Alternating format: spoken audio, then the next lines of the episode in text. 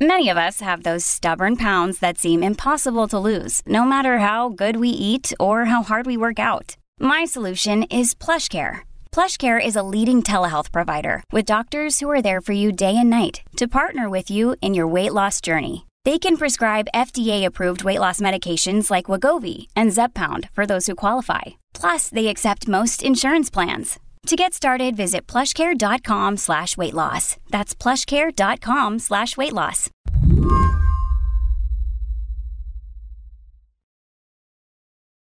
Mark Joseph Stern covers the Supreme Court for Slate. That means he pays a lot of attention to what's going on at state houses around the country. He's looking for areas of legal friction, legislation that could end up making its way to the nine justices in D.C. This year, he's watched a quiet competition emerge between Republican lawmakers nationwide, a competition over abortion. I would say it is a race between Republican controlled legislatures to pass the most extreme abortion bans. What do you mean when you say that? Well, the states seem to be eager to outdo each other. We uh, first saw states passing bans at 20 weeks, and then 15 weeks, 12 weeks, 8 weeks, 6 weeks. Eventually, Arkansas went all in. Governor Asa Hutchinson instituted a ban on abortion from fertilization. In all, the Guttmacher Institute says there have been 165 abortion bans introduced all around the country just this year. Advocates have called it a shock and awe campaign. But none of these bills can go into effect given Roe versus Wade. So, what's the point? So, the point is, I think, twofold. Um, first, I think the point is to create a sense that there is this all out assault on Roe and that the all out assault indicates Roe's weakness or Roe's instability. But I think the second point, which is related, is to actually send the Supreme Court a vehicle that will let the justices overturn Roe. They need a case. And I think all of these states want to be the ones to send the Supreme Court that case that leads to the reversal of Roe. You've said the time you think is right for Roe v. Wade to be overturned. Why do you say that? Uh, I would say maybe three words here Amy Coney Barrett. For many years, there were five votes to restrict Roe, to kind of rein it in, to allow incremental restrictions on abortion. Um, but there were never five votes to reverse it outright. And now it looks like there may be up to six votes to reverse Roe outright. Today on the show, lawmakers have been whittling away at Roe versus Wade for years. But what's happening now? It's fundamentally different. State houses and courts are working hand in hand to roll back the right to abortion completely. So, with the walls of the legal system closing in, where does that leave the right to choose?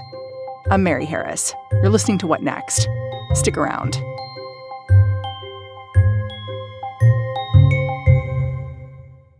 This episode is brought to you by Discover. When it comes to your finances, Discover wants you to know they are the credit card that is always there for you. With 24 7 US based live customer service, everyone has the option to talk to a real person anytime, day or night. Yep, that means no more waiting for quote normal business hours just to get a hold of someone. We are talking real service from real people whenever you need it. Get the customer service you deserve with Discover. Limitations apply. See terms at discover.com/slash credit card. This is the story of the one. As a maintenance engineer, he hears things differently. To the untrained ear, everything on his shop floor might sound fine, but he can hear gears grinding or a belt slipping. So he steps in to fix the problem at hand before it gets out of hand. And he knows Grainger's got the right product he needs to get the job done, which is music to his ears. Call, clickgrainger.com, or just stop by. Grainger, for the ones who get it done.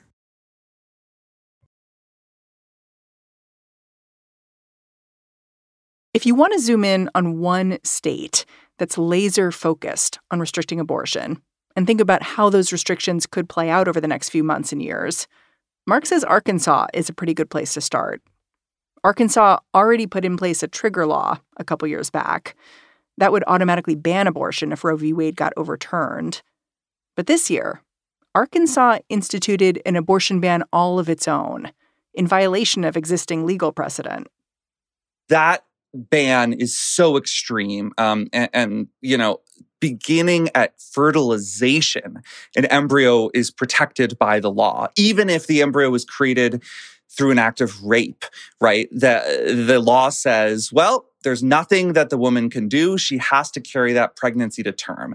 And what's interesting about that is that a huge percentage of fertilized eggs do not go on to become babies or embryos or anything else.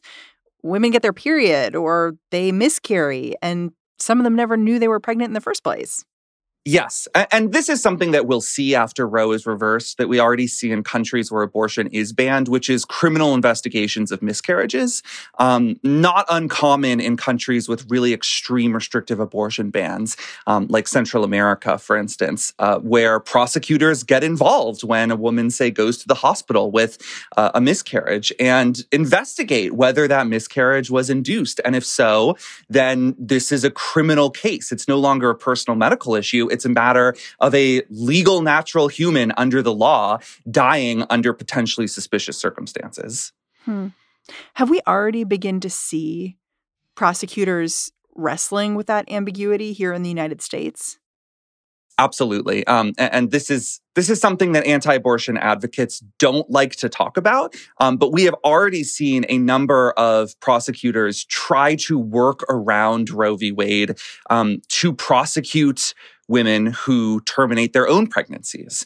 Um, so, in states like Georgia and Idaho, we have seen women who have minimal access to abortion clinics uh, order drugs online, induce their own abortions, and prosecutors will file criminal charges against them. They will go to the hospital and handcuff them. They will throw them in jail and, tr- again, try to work around Roe to say, well, you murdered this child, or you practiced medicine illegally, or you disposed of a corpse unlawfully, using these kind of arcane laws, or just going straight for murder um, to try to put the woman on the hook. And we see anti abortion advocates say, well, we don't want to punish women who terminate. We want to punish the abortionists. But in reality, today, women themselves are often the so called abortionists.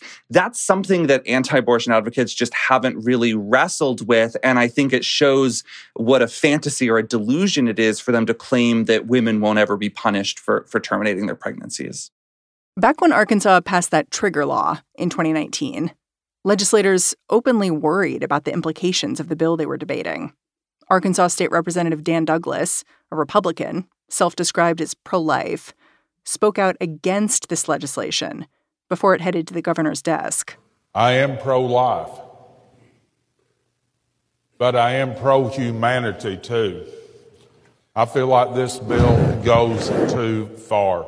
And who are we to set in judgment of these women making a decision between them and their physician and their God above? It is their right to do that and not ours. With this year's ban, legislators debated the same kinds of issues.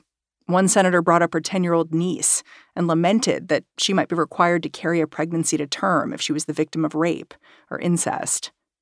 But when a few Republicans tried to insert language into the bill that would grant exceptions in these kinds of cases, their colleagues brushed them off said they were making the mm-hmm. kinds of arguments Planned Parenthood might make.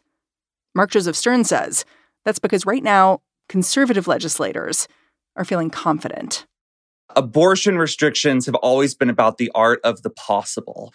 And for a long time, the goal was to get the Supreme Court to push Roe to its limit um, by, say, upholding mandatory ultrasounds or really long waiting periods or mandatory counseling where a doctor has to spew this anti abortion propaganda, sort of chipping around the edges of Roe. And at that point, some Republicans, not all, but some, wouldn't necessarily want to go out and say the end goal here is to just ban all abortions because that gives the game away. Think about the trap laws um, that target clinics that impose these really onerous restrictions on abortion clinics to try to shutter them. These are like restrictions that talk about your door has to be certain a number of feet wide and you have to be associated with a nearby hospital in order to do abortions. Your doctor has to have admitting privileges at a hospital that's within, you know, 10 feet or 15 miles. Your vents have to be so many inches wide uh, all of this stuff that all medical experts agree is not actually necessary to protect women's health. To defend those laws in court, Republicans had to pretend like they were about women's health, like they were not actually about banning abortion because Roe still seemed at that point like it was here to stay. And after Brett Kavanaugh joined the court, uh, after lower courts started to suggest that they were ready to start defying Roe, and especially after Amy Coney Barrett replaced Ruth Bader Ginsburg, I think Republican legislators saw less of a reason to pretend like this was about protecting women's health or even about incrementally rolling back abortion. This has become, as I said, a sprint to overturn Roe, to kind of take the glory of being the state that ends Roe. And there's no need to pretend like it's about anything else. Uh, and Republicans who have some concerns about extreme abortion bans don't have much room in the party, at least on the state level, in most of the country. Mark, you keep talking about when Roe versus Wade is overturned, but shouldn't we be saying if? Well, I mean, I think it's very clear that Roe will be overturned or perhaps so eviscerated that it basically doesn't exist anymore. And I kind of think that for people like me who are pro choice, it's better to start grappling with that reality, both on the kind of abstract level and in terms of how we talk about abortion. And so to me, I think it's probably more realistic to just say, Roe is going to go and we'll learn exactly how over the next year. For Mark, accepting that Roe is on the way out means thinking through other legal problems that laws like the one in Arkansas are about to create. Problems for people who might not see themselves as especially involved in the debate over abortion right now. Once you've granted this kind of personhood to a fertilized egg, then you have criminalized a broad swath of fertility treatments, including IVF, because that process involves creating embryos and eventually destroying some of the embryos. Um, and this is something the anti abortion movement has been focused on for some time. In fact, there are um, devout Christian couples who will adopt an embryo. They will adopt a fertilized egg. I believe they call them snowflake babies. Yes, precisely. Snowflake babies uh, who are carried to term by uh, another woman. And they think that this is protecting the sanctity of human life. And it was only a matter of time until that bled into legislation. And so what we're seeing in Arkansas is not just affecting individual women's uh, health decisions, but affecting couples, uh, both same sex and opposite sex couples who struggle with infertility. Um, this law very clearly says you are not welcome in Arkansas if you want to use IVF. And I think that's the next stage in this battle because um, this was never going to end with abortion. It's also about all this other stuff, including contraception, birth control, and IVF. And I think once Roe falls, that's sort of the next front. Okay, so Arkansas is doing this very extreme approach. And again, I, we should say out loud that this law that has passed is not enforceable currently under current American law. But I think it's probably also worth us talking about what's happening in Texas because Texas, the law they passed is not the most draconian. It's not, you know, restricting abortion at fertilization.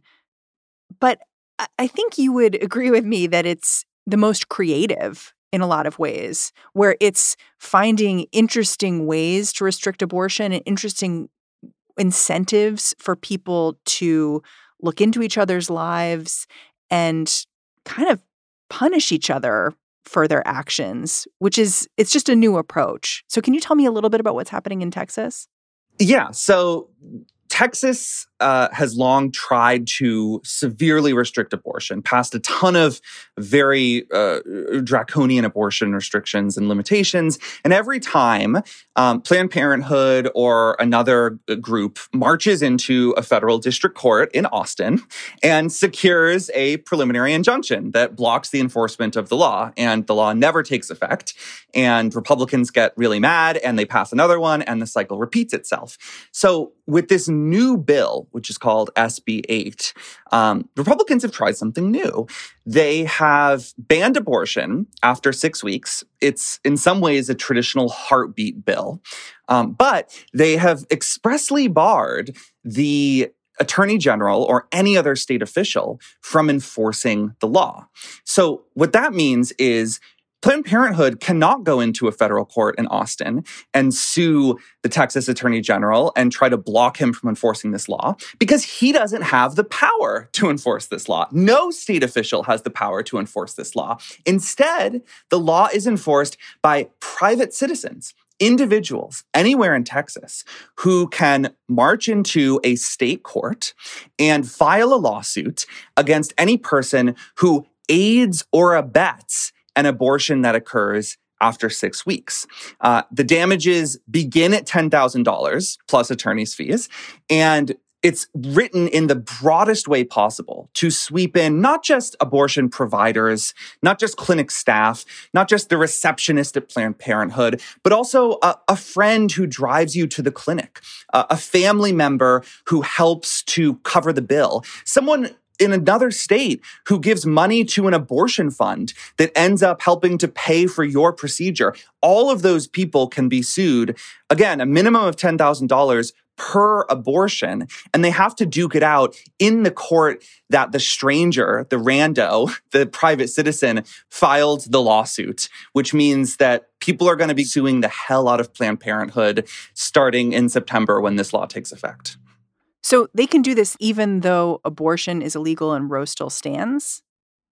They can do it now when Roe still stands because there is actually a provision in the law that says you can be sued for aiding and abetting an abortion that is legal. Uh, and if that abortion is later deemed illegal, if Roe is later overturned, you're still on the hook. Um, so there's this really sweeping language that basically says you aid and abet a legal abortion, an abortion that is protected under the Constitution and the Supreme Court precedents today. You can still be sued because the state of Texas doesn't agree with those decisions. When we come back, how this state by state battle is about to play out at the Supreme Court.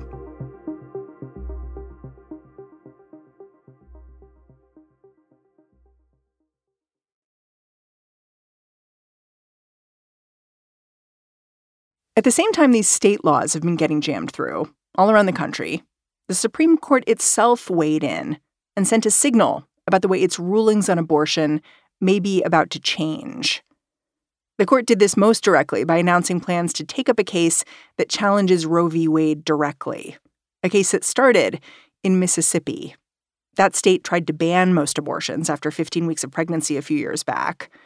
It's a law that Mark says was crafted specifically to end up in the Supreme Court's lap let's be clear Mississippi passed this uh, law explicitly to serve as a vehicle for the Supreme Court to overturn Roe. So the law has never taken effect. The legislature passed it in 2018. Uh, a, a federal district court blocked it. And then the Fifth U.S. Circuit Court of Appeals um, upheld that decision. But it's funny, a 15 week ban, given what we've just talked about, a, a ban at fertilization in Arkansas and a six week ban in Texas, 15 weeks seems almost quaint. Yes, it does. Uh, and I think maybe that's part of the conservative justices thinking here that after seeing what could happen, that pro choice advocates will settle for 15 week ban because they're afraid of a law like Arkansas's, you know, getting green lighted instead. Um, but to, to sort of give the background. So Mississippi passes the law, the lower courts block it, but this Trump judge named Jim Ho um, on the Fifth Circuit writes this kind of long separate opinion where he says, look, I have to block this under Roe, but I really hope that the Supreme Court uses this case as a vehicle to overturn Roe because I think Roe is wrong. And in, in saying that, this this judge was speaking for almost all Trump judges who are very, very hostile to reproductive rights. Wow. Um, and, and so Mississippi offered the Supreme Court a bunch of different options if it wanted to take up this case. So Mississippi said, look, you could take this case and just use it to decide whether Roe v. Wade should stand. But you could also take this case and use it to tweak the standard that courts use when assessing abortion restrictions, to um, say that fetal life is a compelling state interest that can, you know, outweigh women's interests, or you could use it to restrict abortion clinics' ability to bring lawsuits on behalf of patients. There was like a buffet of options here. And is there any indication of which option the court's going to take? Oh, yes, because the court told us. The Supreme Court, it was like a, a, a seven year old at a Chinese buffet going straight for the last egg roll. The Supreme Court said, we don't want these compromises. We don't want these half measures. We're just going to take the one big question, which is in short, whether we should overturn Roe v. Wade and allow states to ban abortions before fetal viability. Given that we know that the justices have agreed to hear this bigger question, what do you think their ruling on this Mississippi case, which they won't hear until next session, so we have some time to keep talking about it? What do you think that ruling will do about these more restrictive abortion measures that are now going into place in other states, like the Arkansas rule about banning abortion at fertilization. Right. So the question that the court took up uh, essentially asks um, does the Constitution prohibit states from outlawing abortion before viability? And again, Roe answered that question yes, the Constitution does prohibit states from banning abortion before viability. And that for nearly 50 years has been the bright line rule. And no matter what other restrictions the Supreme Court has upheld, it has preserved and reinforced that bright line rule. And this case is a very obvious vehicle um, for the Supreme Court to overturn that rule and to say, actually, we think that Mississippi and other states do have a constitutional right, constitutional authority to ban abortions before viability at 15 weeks. And it seems likely to me that the Supreme Court will just uphold this law uh, and not say exactly how far their reasoning goes. So they'll probably say something like, Yes, Mississippi has the authority to ban abortion at 15 weeks. Um, Roe is overturned to the extent that it prohibits Mississippi from doing that. And then leaves it to the lower courts to start upholding the even more extreme restrictions, including the outright bans. So it opens the door for a continued assault by these more extreme laws. Exactly. Because once you've overturned the viability rule, it's not clear that there's any bright line standard, um, that, that there's any point in pregnancy where courts can say, okay, before this point, abortion must be legal. After this point, it can be criminalized. Um, that that line has been viability for so long, and once it goes away, then Trump judges, especially in the lower courts, who have been so eager to uphold abortion bans, will finally have what they need. They will have this ruling from the Supreme Court that will allow them to uh, uphold even more extreme bans. And they'll say, well, viability is not the rule anymore. Sure, the Supreme Court only upheld a 15 week ban, but its reasoning clearly applies to a six week ban or a total ban or whatever. I'm a little curious how abortion advocates are rethinking strategy here. Because for a long time, they've been focused on the court and making these legal arguments. It looks like even the way they make legal arguments may need to change. You know, I'm, i remember that Ruth Bader Ginsburg really wanted to have legislation that enshrined the right to abortion, not court cases. Is that a direction these advocates are thinking of? Or are they thinking of whole new ways to argue in court? What are you hearing? So that's always been a direction that pro choice advocates have been moving in at getting good progressive pro choice legislation passed at both the state and the federal level. They've had obviously the most luck in blue states, uh, states like New York, which uh, expanded abortion rights after Democrats finally took real control of the government, um, and, and states like California. But of course, if you only focus on the states, that ensures that places like Mississippi and Alabama and Texas will preserve their own extreme bans. And so the question becomes what can Congress do to override state abortion restrictions? And with this Supreme Court, the answer is not much. Why? So we have to remember this Supreme Court believes deeply in states' rights. This Supreme Court believes deeply in restricting the power of Congress and the federal government. Um, and if you look at what the court did with voting rights, I think it's kind of a preview of what it would do with abortion rights if Congress did act. So with voting rights, um, you know, Congress passed this law, the Voting Rights Act, that gave uh, the federal government veto power over new restrictions on the franchise in certain states. And in 2013, the Supreme Court struck that down and said, actually, no, as a general rule, Congress doesn't get to override state laws or veto state laws. That's not how federalism works here. And I foresee a similar decision if Congress tries to uh, pass a federal abortion law that protects abortion rights at the state level. Um, Kamala Harris has proposed something very similar to the Voting Rights Act for abortion, where the federal government could veto these state laws. And I think it's pretty clear that this Supreme Court, which doesn't even seem to believe in Roe, would not allow Congress to extend its power into the states and for states to preserve abortion access. Well, of course, that's why Congress is considering H.R. 1 and all these other voting protection measures. Are you saying that basically we're set up for a seesaw at this point with these two branches of government playing tug of war?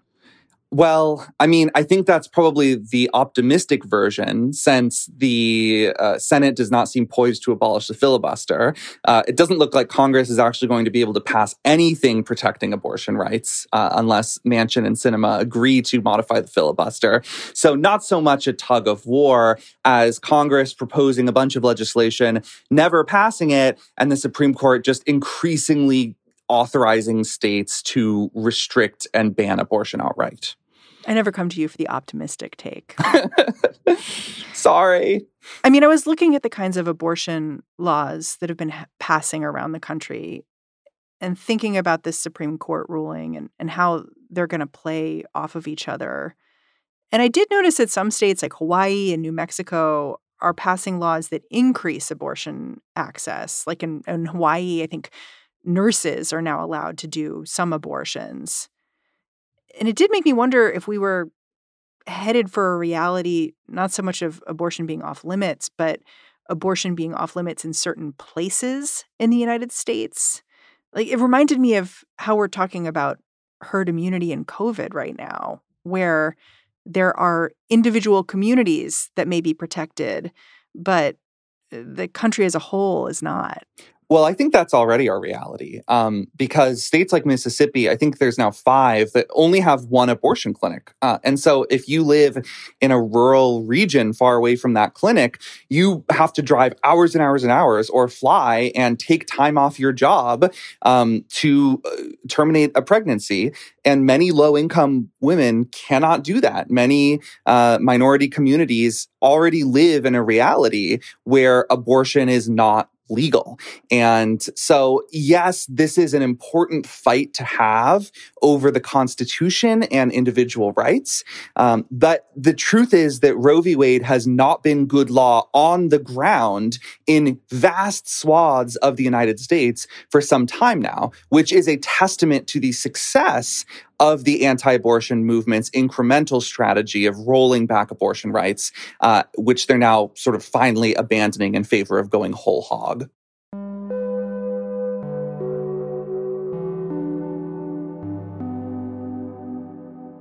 Mark Joseph Stern, thank you for joining me. Sorry to be a downer, but you know, this stuff was always coming from the moment Justice Ginsburg decided not to retire in 2013, and we just didn't know we were living on borrowed time. Mark Joseph Stern covers the courts and the law for Slate. He's also our resident optimist. And that's the show. What Next is produced by Davis Land, Daniel Hewitt, Elena Schwartz, Mary Wilson, and Carmel Delshad. We are led by Allison Benedikt and Alicia Montgomery. And I'm Mary Harris. You can go find me on Twitter. I'm at Mary's desk. But in the meantime, I will catch you back in this feed tomorrow.